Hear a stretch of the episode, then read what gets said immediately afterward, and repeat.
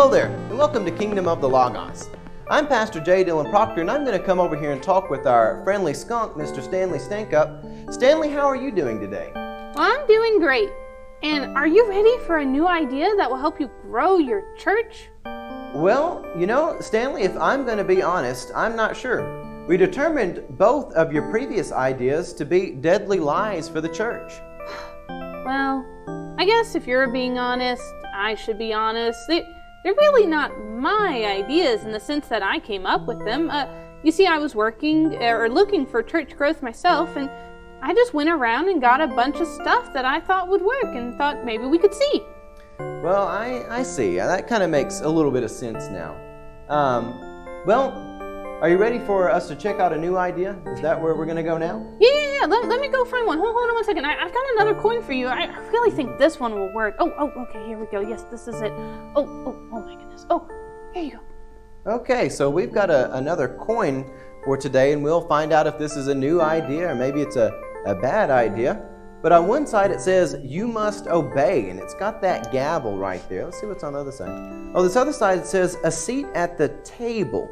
Now it's interesting, this table that they've got there has a, a globe on it. So this is kind of the world's table that we've got here. This is an interesting coin there. Mm-hmm. So, so just, two sides. Yeah, put it put it in the bank and I'll give you your new right. idea. There we go. Into the bank. We'll see what happens now. All right. Are you ready for it? Sure. Here is your new idea. You need a seat at the world's table if you want to be relevant.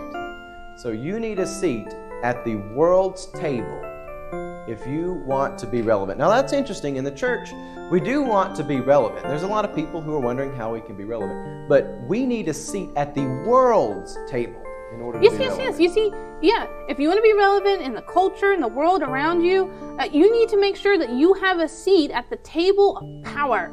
You need to be involved in the government or, or whatever kind of system of power is out there around you. All right, well, that's interesting, Stanley Stank Up. We're going to go to the studio and talk about that.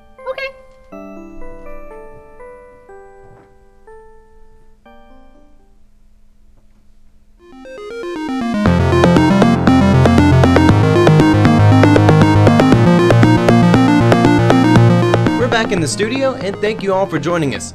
We're looking at our study of seven deadly lies that are in the church. And the idea we have to contemplate today is this you need a seat at the world's table if you want to be relevant. So, again, now that we're in the studio, we've got a full crew of clergy in the Church of the Nazarene to discuss this topic. My name is Pastor J. Dylan Proctor, and there are a few others here with me in the studio. I'm Pastor Amanda Sparrow, Pastor Anthony Allegria, and I'm Pastor Mike Proctor. And today I was called a piddler. And so the piddler has a riddle for you, and we'll reveal the answer at the at the end of the program. But right now, kings and queens may cling to power, and gestures got his call. But as you may discover, the common one outranks them all. How is this so? Yeah, that's going to be a fun one for us to think about. And it relates to our conversation on power. Because that's really what we're talking about today. We're talking about getting in bed with power, governmental things. It's kind of the subtext, but we're here looking to the deep root of that this whole notion that you need a seat at the world's table if you want to be relevant. But before we go any further, Pastor Anthony, would you pray for us as we get into our conversation today? Yes, sir. In the name of the Father, Son, and Holy Spirit, may the meditations of our hearts here in this studio and in the audience. And may the words of our mouths be pleasing in thy sight, O Lord, our rock and our Redeemer. Amen. Amen. And thanks again for joining us again. Remember to download our podcast on different places on iTunes, SoundCloud, wherever you get your podcast, Castbox. And please check out our YouTube channel. I know there's a lot of traffic that happens there on Facebook, but we do have a YouTube channel. We've had a hard time getting that one off the ground, but please check out us on YouTube there at Kingdom of the Logos. And if you'd like to donate monetarily, you can do that at patreon.com slash kingdom of the logos. But today we're going to be talking about this idea that you need a seat at the world's table if you want to be relevant. So to open this up, I want us to take us way back in time and we're going to talk about the whole idea of Friday the 13th, October. A lot of these things are considered spooky, like it's unlucky if you have a cat run in front of you, it's unlucky to be born on October 13th and Friday the 13th. But there is a history behind all of this. Today we're going to talk about a man named Pope Clement and how he was a leader in the church who struggled with this idea that you've got to submit to power if you want to be relevant in the world.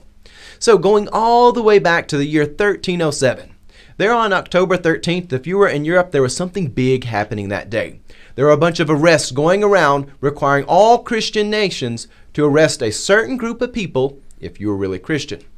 Now, the person who made this request was not actually the Pope, though he used the Pope's name. And the people that were charged to be arrested, they were the Knights Templar. Now, this is a fascinating thing from history. We're going to be talking a little bit about the Knights Templar, the Pope, and the King of France, and how all these things relate together. So, on Friday the 13th, in October of 1307, King Philip IV of France, he sent out this order to arrest all of the Knights Templar. Now, this was something which was pretty strange at the time because he'd employed a lot of Knights Templar to help run some of the financial things he had going on in France. He, they were kind of being his personal guards, guarding some different things. And the Knights Templar, they're a pretty interesting group of people. Yes, they are associated with the Crusades, but they were really a fraternity of Christian men who, they were, they were Christian men who did different things throughout the world. Some of it was more directly related with Crusades, other of it was more practical with different aspects of society. And yeah, there's a whole lot of mystery about them. Um, we're not here to explain away all that mystery or give all the answers, but we are looking at this day when they were arrested, and this was ultimately the end of the Knights Templar as it existed in that form of it being a group of knights that really had a lot of influence. So on this day, King Philip he sends out this this letter to have all of them arrested. Now, where Pope Clement comes into all this is because he, again, he's the Pope, he's the head of the Catholic Church there on this earth. Again, Jesus Christ is the true head of the church. But Pope Clement, he had already suspected a few things about the Knights Templar that he wanted to investigate, but suddenly he gets bombarded by King Philip sending out this letter that says, arrest them all. And he says, do this in the name of Christianity and the Pope. Now, when the Pope gets words of this, this wasn't something sent out. So he was kind of blindsided by this, especially considering that he wanted to investigate them. Again, we are sinners and people do sinful things. And the Knights Templar, there are all these rumors, these legends around them that maybe they had a lot of gold, maybe they had a lot of stuff um, stacked up in Jerusalem. Um, and that's really one of the things that the Pope wanted to investigate. But when he finds out that the King of France has arrested them all, he finds out that he, they haven't been arrested for any real legitimate accusation. In fact, it's almost all that they're to be accused of witchcraft, of heresy, and stuff that is obviously fake if you're there in the time. So if you're there on this Friday the 13th and you're the Pope and you're watching all this happen, you are put in a very difficult position.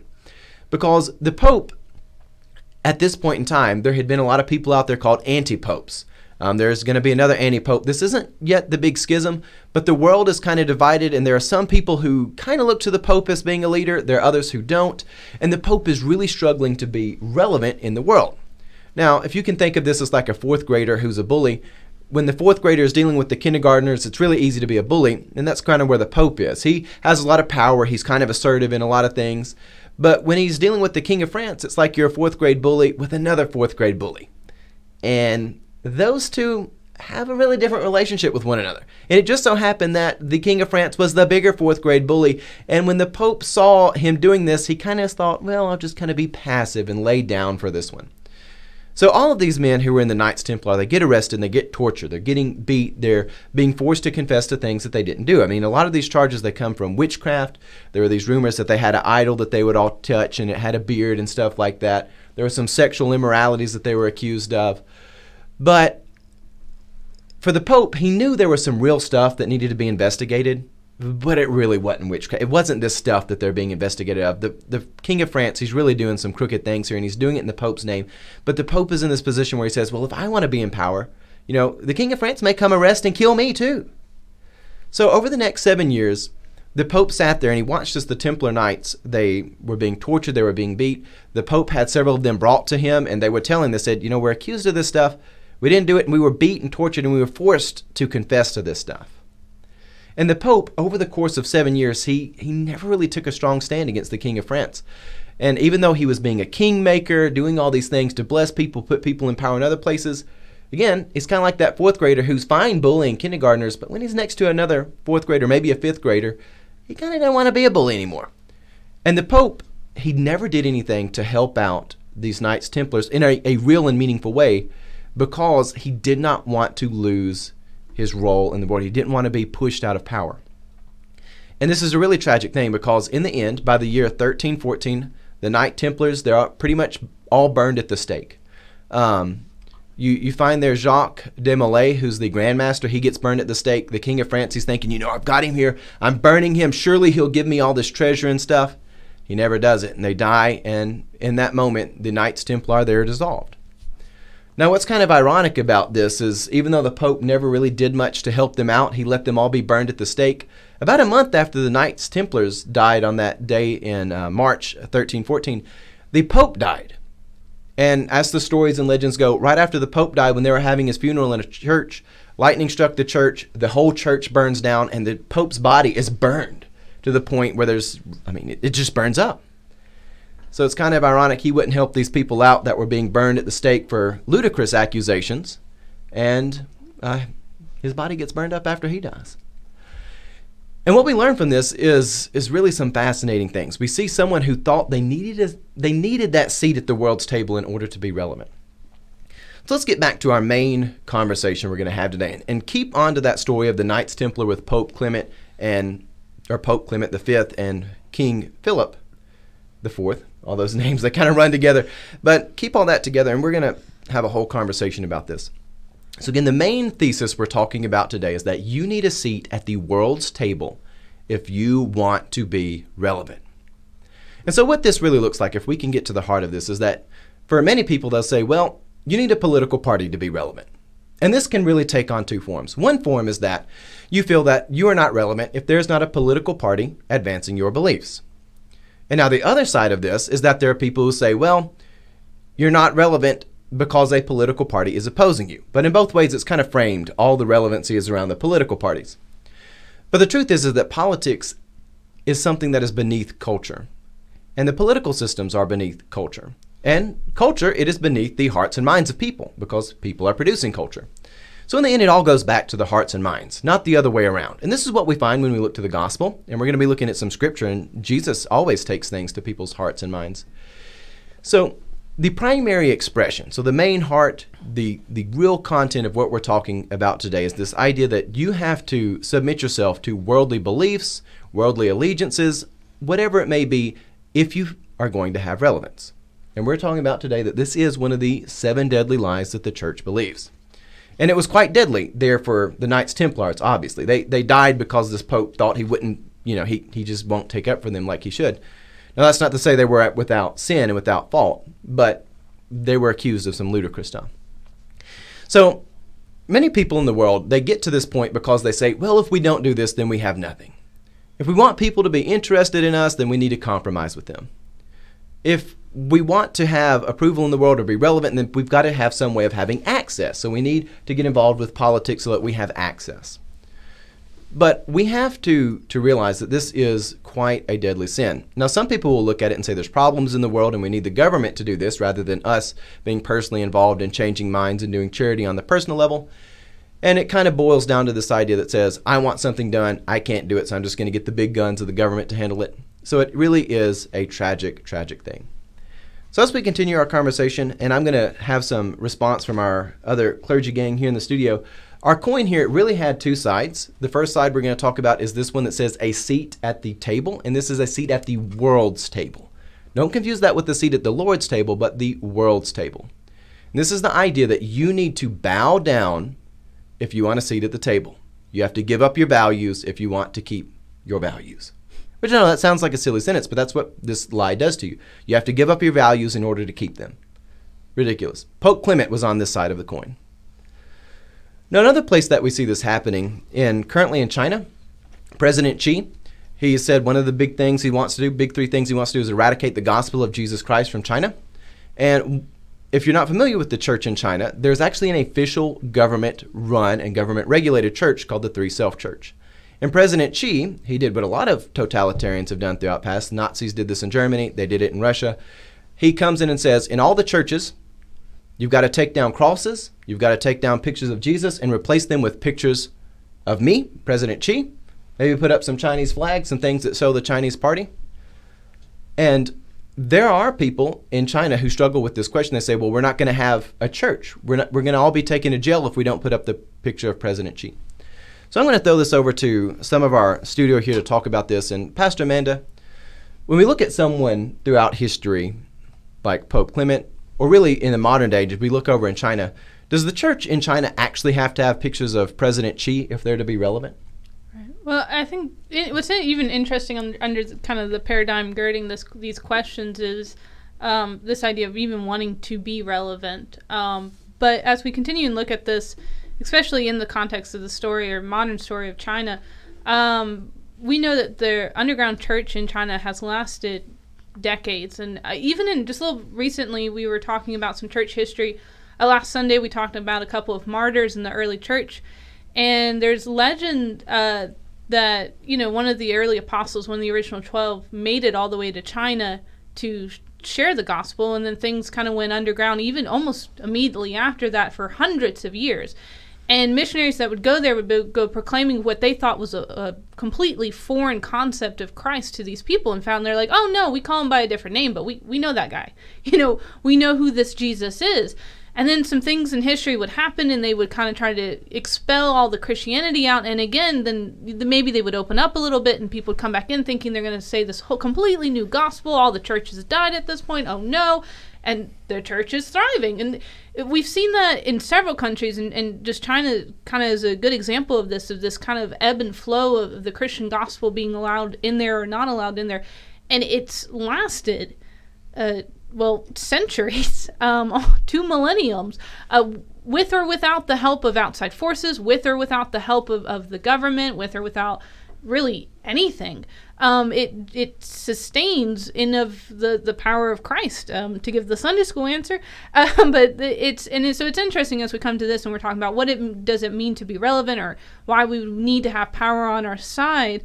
Um, it, it becomes inconsequential to this call to share the gospel. And I, I think also um, it's just amazing too to also if, if relevance is the one thing we're, we're trying to aim for, uh, many times the church, the, the people in China want to make a distinction between the horrible things their government is doing and who they are. That the people are the people and the government is the government.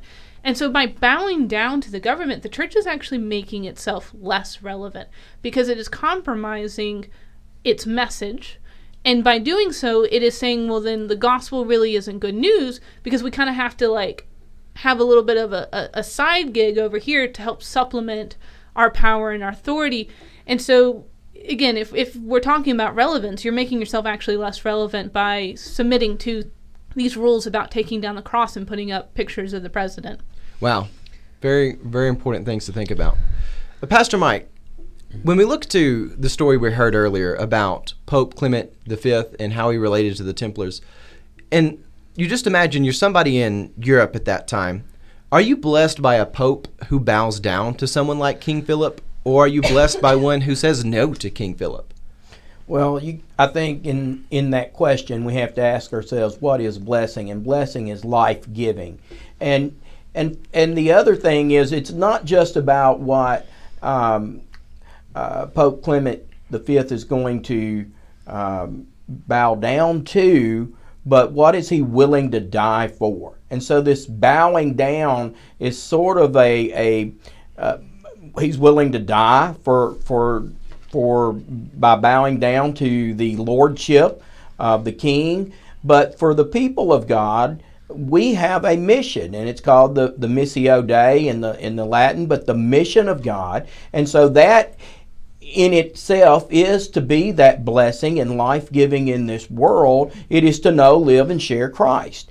And so the truth, the, the answer is for me is simple here, where for the Pope to say no to the King, he may lose his life over it. He may lose, you know, his his popeship or or whatever. But in the long run, he is Christ's representative, and so are we all. Yeah, this was a time where the Pope should have employed the Pope slap yes, on someone.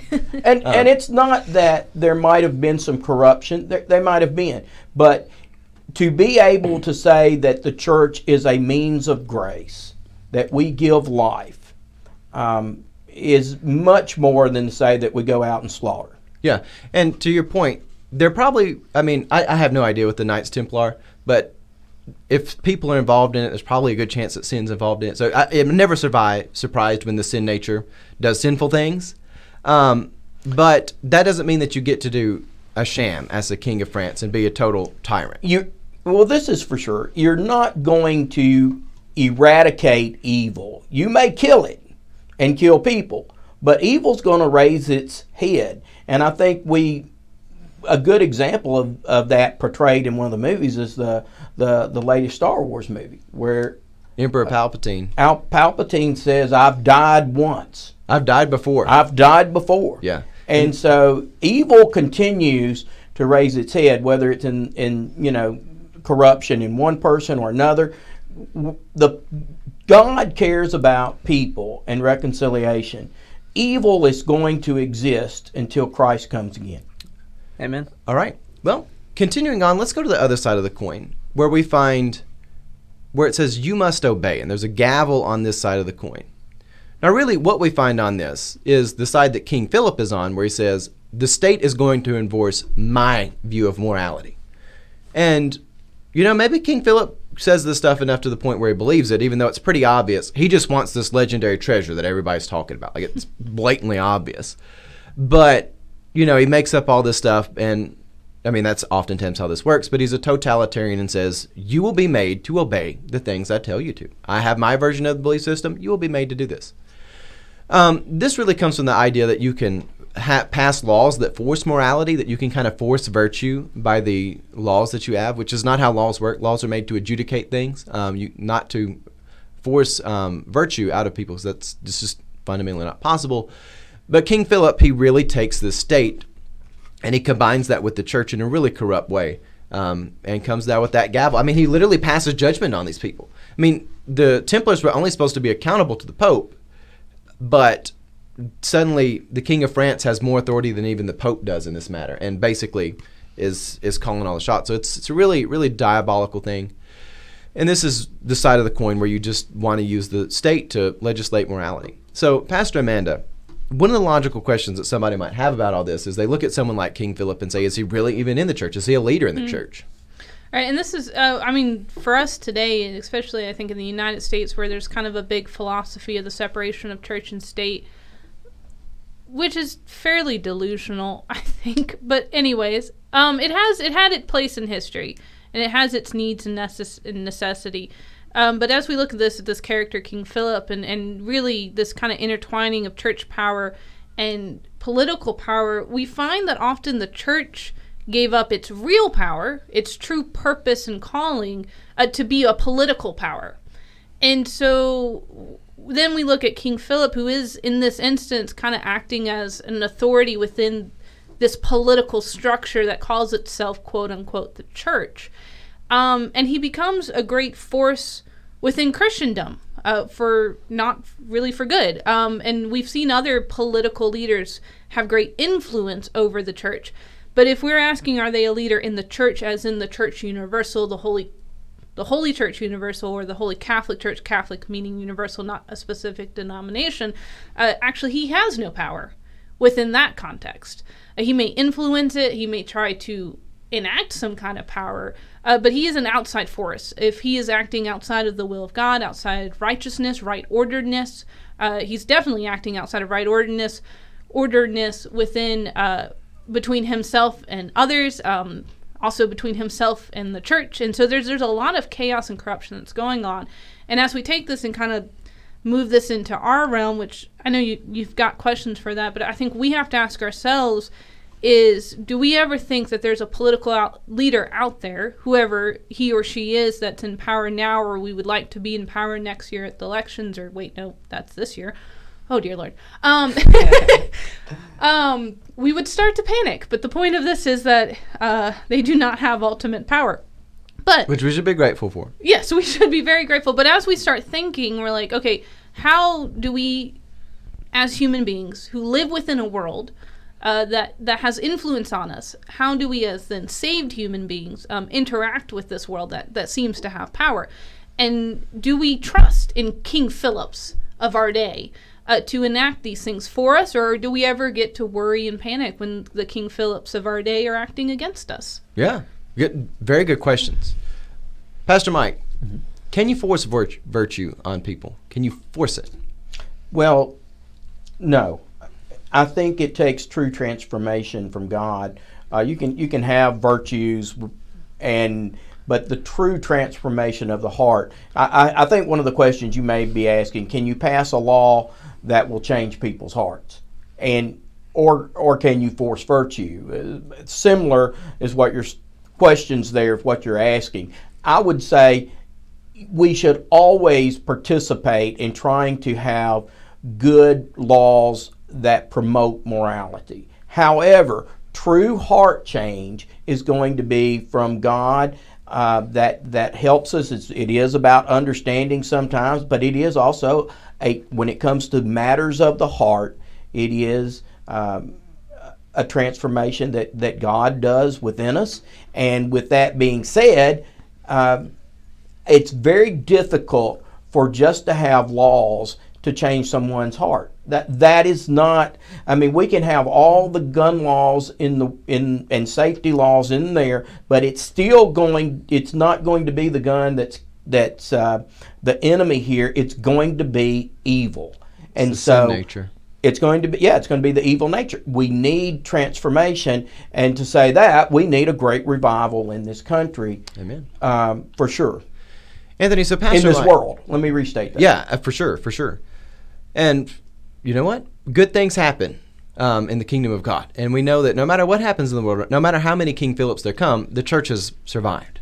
Um, King Philip did not do away with the church, and neither do people like Pope Clement, who really want to bow down to things. You know, they they're blips in history, and we look back at them and we remember that, and we can learn from them. They, I mean, they do substantial things that have real impact on people's lives, but um, Christ Church is, is bigger than any instance like that. Um, Pastor Anthony, so one of the things mentioned by, by Pastor Mike was this idea that um, there is some sort of relationship between our hearts and minds, but at the same time, transformation is so much more power. It, it, it is a trump card above, you know, just legislation. Well, let me ask you this, Anthony. What comes first, the laws or the morals behind the laws? What really should come first in people's lives? I think this is true both um, on a, like a, a larger scale in terms of the development of like societies, and even true on um, an individual level whenever it comes to things that we're working out and whenever we're developing rules and other sorts of things. That morals come first. And I think a really great instance where we can see this is in the giving of the Ten Commandments. The uh, people of God are living out life in service to God, and it's just sort of this. Um, mis- it's more mysterious. It's more connected with uh, sort of really their hearts and minds, their morals about how they thought they should be serving God. And then Moses came with the revealed Ten Commandments. And this is, we look at the Ten Commandments and we think, okay, yeah, big deal, big news. You know, anybody in the world could have told you that. That was like cutting edge technology back then. to have something We had two tablets, yeah. yeah, exactly. And I mean, not just the material, but just these ideas were so cutting edge. Whenever people started working out for themselves the nature of morality and that sort of thing was incredibly useful. And it was helpful for them to understand. And it was sort of like all of a sudden they were starting to realize this is what we've been trying to do. This is what um, the rules are. This is how we're supposed to be playing this game Yeah. that we've been playing this whole time. This game of serving God in some sense. And uh, so morals definitely come before laws. And there's a problem whenever you start to lose those morals because the laws can't stand alone. And you can see this happening with the people of God in Israel before exile, especially, and in the time of Christ. In both of those time periods, the people of God they've have they have the law, they have the morals worked out in a very uh, sort of simple, almost rigid way, but then they don't have the morals that actually uh, motivate them underneath and supporting those laws. And so it turns out the laws start to become useless. And so once you have the laws without those morals, they start to lose their meaning. Yeah. Let's get to some scripture. Pastor Mike, I know you found some scripture that's really relevant to this and where we see James and John come to, to talk to Jesus. Would you read that for us out of Mark chapter 10? Yeah, Mark chapter 10, um, verses 35 through 37. Be attentive. James and John, the sons of Zebedee, came forward to him and said to him, Teacher, we want you to do for us whatever we ask of you. And he said to them, What is it you want me to do for you? And they said to him, Grant us to sit one at your right hand and one at your left in your glory. And then if we get go a little further uh, in verses 41 through 45, it says it says that when the ten heard this, they began to be angry with James and John. That's the other disciples. So Jesus called them and said to them, You know that among the Gentiles, those whom they recognize as their rulers lord it over them, and their great ones are tyrants over them. But it is not so among you. But whoever wishes to become great among you must be your servant. And whosoever wishes to be first among you must be slave of all. And for the Son of Man came not to be served, but to serve, and give his life as a ransom for many. Pastor Amanda, we read through scriptures like this and we see characters and we sometimes put ourselves in these shoes. Can you walk us through what really are James and John asking for here? Well, I think also um, before we get to that question, I think this is a fantastic, really insult Jesus is giving to the 12 in general, specifically to James and John, when he says that you're acting like Gentiles. And really, he's not just saying Gentiles as in this group of people you don't like, although there would have been some animosity probably between the Gentiles and the Jews. He's really saying you're acting like the Romans. The people who are oppressing you that you're so angry at, you're acting just like them because your mindset is, I want power. And this is really then to answer your question. What are James and John asking? They're not just asking for a nice seat or a comfy seat, they're asking for power. I, I think on a, a, very human level, they're or basic human level, they're asking for security. Um, these are James and John. We know were sons of Zebedee. Were fishermen. They probably weren't very well educated. They didn't have a lot of prospects in life. Uh, socially, as kind of the social order stood, they were fairly low on it. Um, I was reading one commentary that said they were lower than shepherds, even. So, you know, you have that significance at the birth of Christ with the shepherds coming, and then this baby at Christmas grows up into a man to call fisherman. Like, it just, these James and John didn't have a lot going for them. And then all of a sudden they see this glimpse at power and they hear this fantastic, you know, ma- master, this teacher, this rabbi saying, Follow me, and, you know, I will make you fishers of men, and I will give you authority and power. You're going to cast out demons and tell blind man they can see, and all this great, fantastic stuff. And so they're thinking, okay, we got this. We can we can have that kind of influence and affluence that we've never had before. And we can have security and this hope and this comfortability now. And so i think that's really what they're asking for. Mm, excuse me.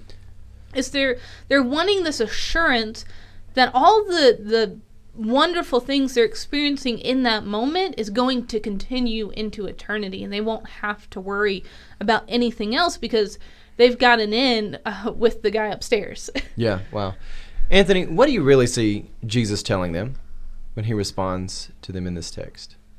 Well, I think, um, as Pastor Amanda put it, he really tells them pretty forwardly, you're coming with the spirit of the world. And he describes that to them openly. They've already made it pretty clear themselves that they're interested in some amount of power for their safety, for whatever other reasons. And um, he tells them that this is the way of the rest of the world. And uh, in the world, the great ones are tyrants. And so then Jesus goes on to talk about how this is not true among you. And it's the exact opposite. So their great ones are tyrants over them, but to become great among you must be your servants. So the ones who wish to become great among you must be your servants. It is the exact opposite. And so um, that's pretty forwardly what Christ is saying there that the uh, way of the kingdom of God is um, basically the opposite of the way of the world. Yeah, that statement there, their great ones are tyrants. And he's talking to them. He's basically saying, you're like the Gentile, your great ones are tyrants. Just think about that. Mm. Think about that. Um, but Jesus does give that alternative there um, he tells them, you know, this is the kingdom of God is supposed to operate very differently about that. So, Pastor Amanda, um, how should what should what does this text tell us that we should care about? If you're somebody there 2,000 years ago, you're a bystander. maybe you don't know who Jesus really is. You've heard a little bit about this new rabbi. He's got his followers. You just watch this whole uh, moment happen. You know what? What would you be caring about and thinking about then if you're just looking at this? Well, I think as uh, Pastor Dylan, or sorry, your Pastor Pastor Anthony was saying, th- this, you know, Christ really turning everything upside down. And, you know, that's a phrase we've used a lot in, in Christendom as we've talked about Jesus coming and turning the world upside down and things being just completely opposite of what we thought it, it would be. And, and although that is true, I, I was it dawned on me yesterday. We were uh, at a different church event, and I was like, why do we keep saying Jesus is turning things upside down? He's not turning things upside down. He's turning things right side up. Amen. The world has turned stuff upside down. The world has gotten it backwards. And Jesus didn't come to shake things up just because he had nothing better to do than to just make things, you know, different. He came to redeem, to make righteous, to make things back into order. And, and so I think as whether we are the kind of random face in the crowd 2,000 years ago for us today who feel like we're a random person in the crowd, um, the thing that you care about it isn't about being first or even about being last because I don't know if um, if y'all have worked with kids or even teens a lot and they hear this message you'll see for about a week or two after you preach or teach this lesson they're going to try really hard to be last because then that makes them better than everyone Yeah. else and they're they're they're still trying there's a part of them and I'm, uh, I shouldn't just restrict that to children and teens. There's adults that do this. We try to play these weird mind games with God as if we can trick him into liking us, and we forget he loves us. And he loves us so much that he's trying to make things right again right order, righteousness, right relatedness.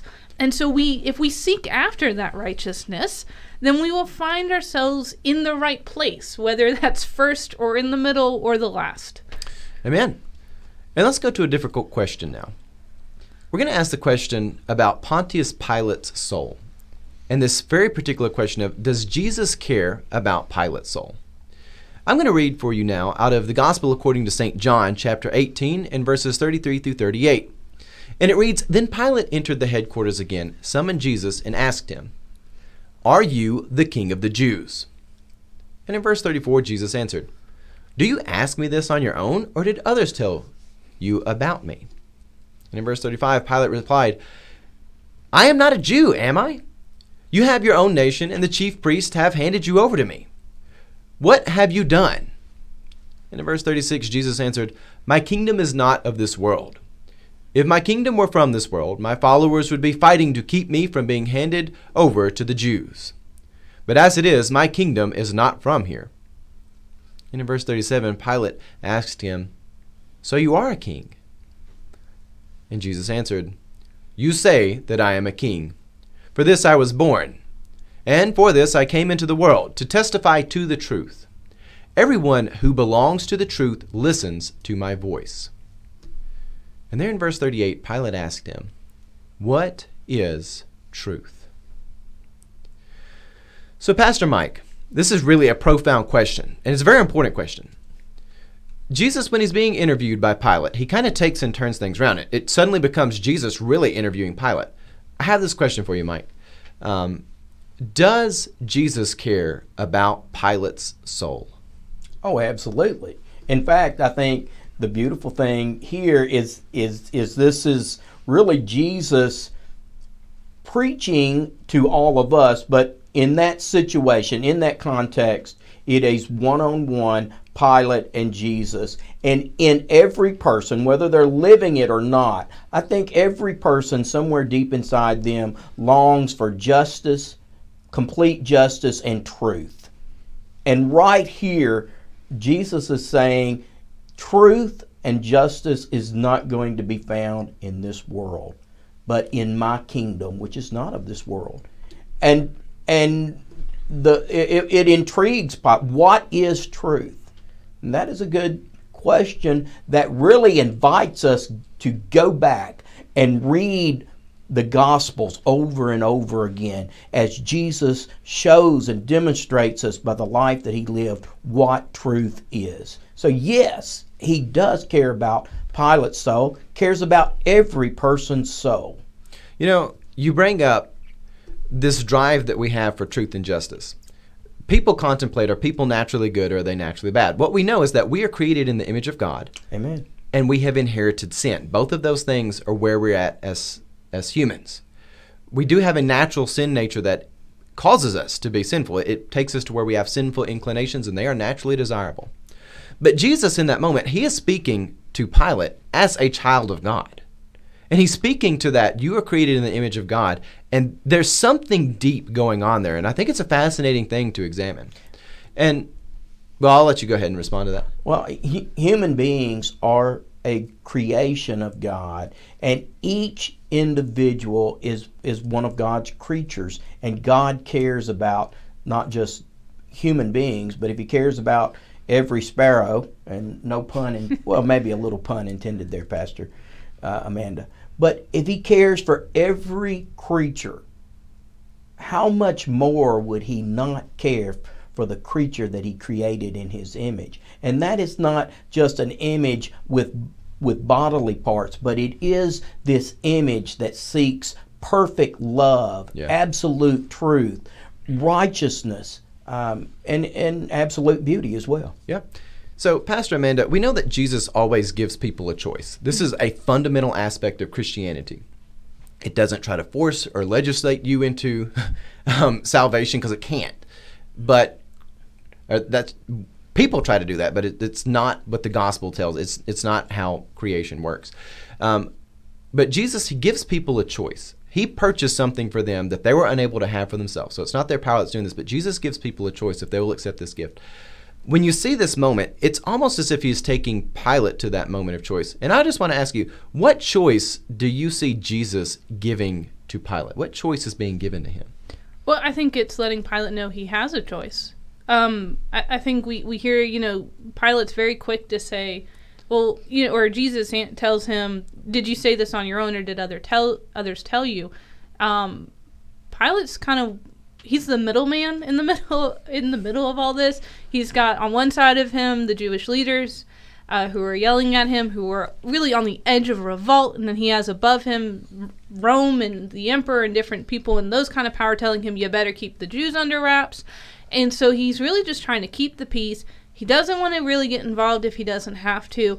He just wants to basically fade into the shadows, get away from all this. And Jesus is telling him, no, you actually can do something if you want. You have a choice. And also, I think it's very fascinating that Jesus then tells him what his kingdom is about. And you know, Jesus has spoken in parable in his teachings. He's talked to his disciples about what the kingdom is about. But here in front of Pilate, he kind of lays it out very clear, very succinctly, in like two or three sentences. My kingdom doesn't operate the way you want it to operate. And he's giving Pilate that choice then. You can keep living in this struggle and in this um, chaos of being torn between Rome and um, and Jerusalem, or you can operate under my kingdom. And you know, I don't know what would have happened if Pilate made a different choice, but I think we have to believe, as Wesleyan Arminians, that every person involved in the biblical narrative had a choice. They were not forced by some cosmic entity to do certain things. Now, I mean, we, we definitely understand that, that Jesus always knew that, that his ministry would lead him to a cross. But that didn't mean Pilate or even uh, the Roman soldiers had to uh, crucify him.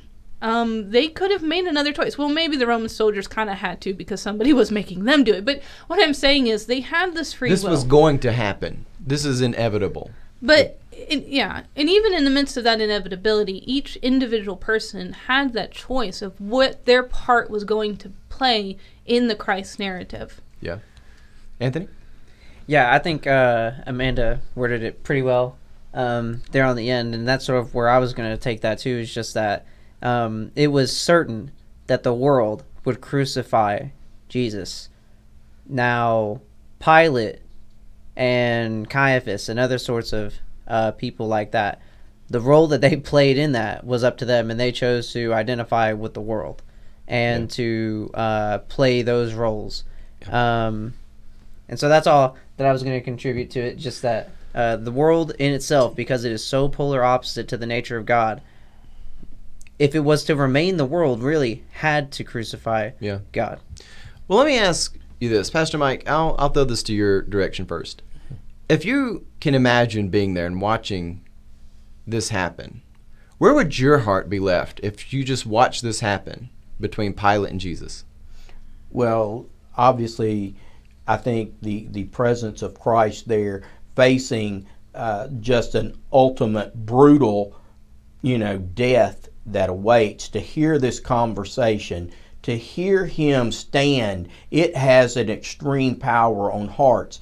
Uh, and, and we see Christ like martyrs over and over again, not denouncing or not saying uh, yes to the world, but saying yes to the mission of God and the kingdom of God. And that's what Christ's doing. But it would not only warm my heart, but break my heart. It would cause transformation tremendously for me. Just and when I when I hear this scripture and when I read this scripture, it, it reminds me that Christ stood for something and he did not waver.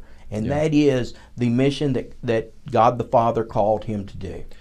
Pastor Amanda, if you could imagine being in this moment, again, we see movies depict this. Imagine mm-hmm. you're standing there. Jesus hasn't gone to the cross yet. You see this conversation with Pilate. You're just a bystander watching this. What does this do to your heart? As in, I think there's such a, a dichotomy or these this these two opposing forces that's happening. I mean, you see Pilate; he sounds very frustrated in this biblical passage, and a lot of the the ways we depict it, both whether it's a painting or a movie, he's always so confused and frazzled, and Jesus is always just very calm, very sure, and and and he doesn't respond in in anger or tries to kind of outwit him in some kind of uh, show offy way. He just simply is, and so we see that there's these two kingdoms at battle here, and I think that's what's quite um, impressive.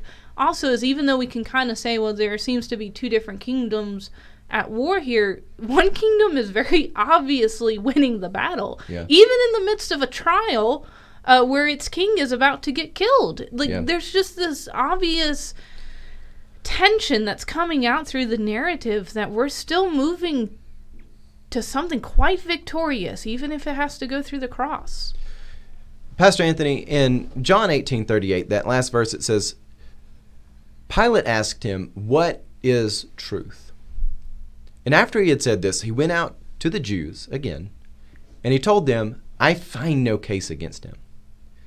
Now, historically, we know the Jews, they're making a technical case against Jesus. They're saying, oh, he's the king of the Jews, therefore he's an insurrectionist, therefore Rome, you've got to kill him. Again, he's not actually, he's not like he's Xerxes who just rolled in on a chariot or something like this. He's not um, something like that. So they're making a technical case because they really don't understand the full gravity of this. They've come and just said he's an insurrectionist. And Jesus realizes that people, regardless of our best intentions, we're not really swayed by technicality and reason as much as we are by things that are persuasive, that are emotionally desirable. Um, I have got to where I really define wisdom as when the mind really has victory over the heart, because so many times if there's a battle between the heart and the mind, the heart's almost always going to win. And Jesus realizes that people, they are creatures with souls, and our souls are plagued with moral and emotional problems it's very rare that we spend a lot of our time caring about the technical and detailed ones. And Jesus, he gives a spiritual answer to a technical accusation. And is that something we need to walk away from this text that Jesus answers technical questions with spiritual answers because he realizes that at the root of this pseudo technical question, it's actually a spiritual problem anyway. So is that what we should be doing?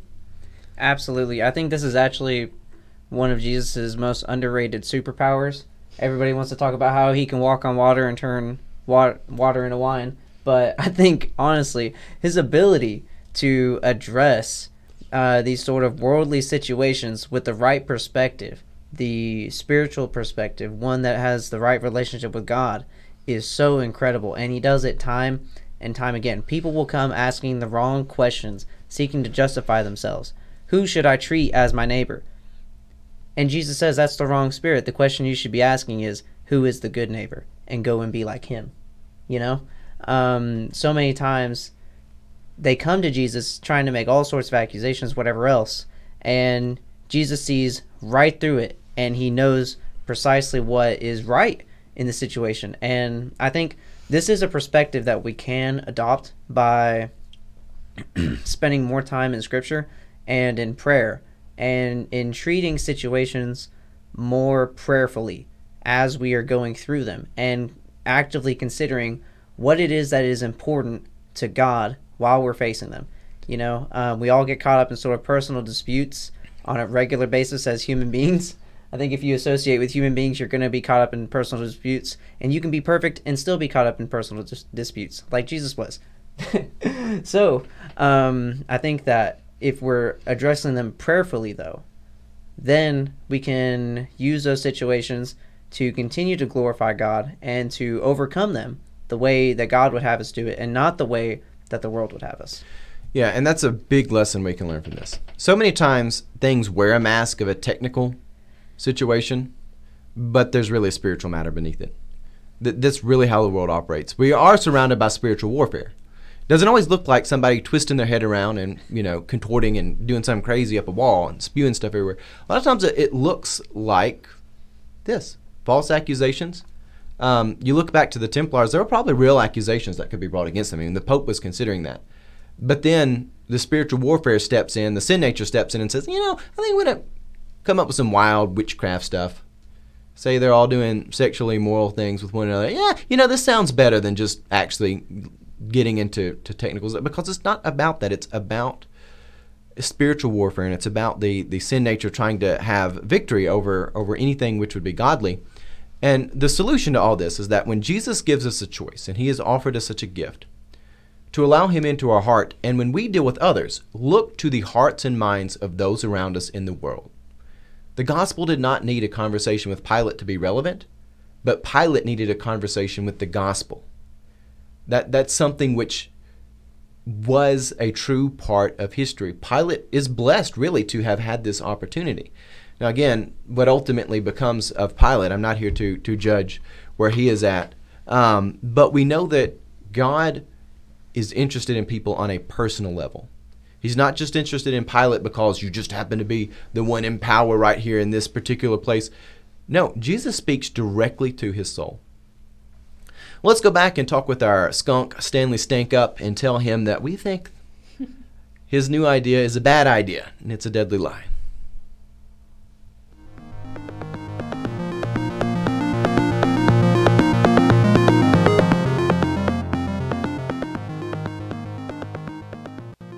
Well, I've come back to join Stanley Stank up here and talk about what he shared with us earlier. So, Stanley, I have some news for you. What's that? Have you found some new influence in the world around you? Not quite. In fact, we spent some time considering the idea that we need a seat at the world's table in order to have relevance, and we found that to be a lie. In fact, we found it to be an old lie and an old deadly lie at that. How so? Well, you see, Jesus he did not need the politics of his day and age in order to be relevant. He realized that the hearts and minds of people are far more important than our political systems. Well, I, I guess that's right, but, but what if the government tries to persecute you? Then, then you'll be left with nothing. Well, you see, you have it backwards, Stanley. In the church, when we look at history, the church has always done well when it was persecuted, so long as the church was rooted in orthodoxy and doing the things which the church was called to do. But how can you even worship if the government tells you no? Well, Jesus, He is the King of Kings, and His kingdom is above the nations of this world. Furthermore, governments, they are made up of people, and Jesus cares for their souls as well. The world is changed when hearts are changed. Well, I mean, that makes sense. I guess you are right. Um, oh, we'll have to wait till next week then to find a new idea. All right, we'll see.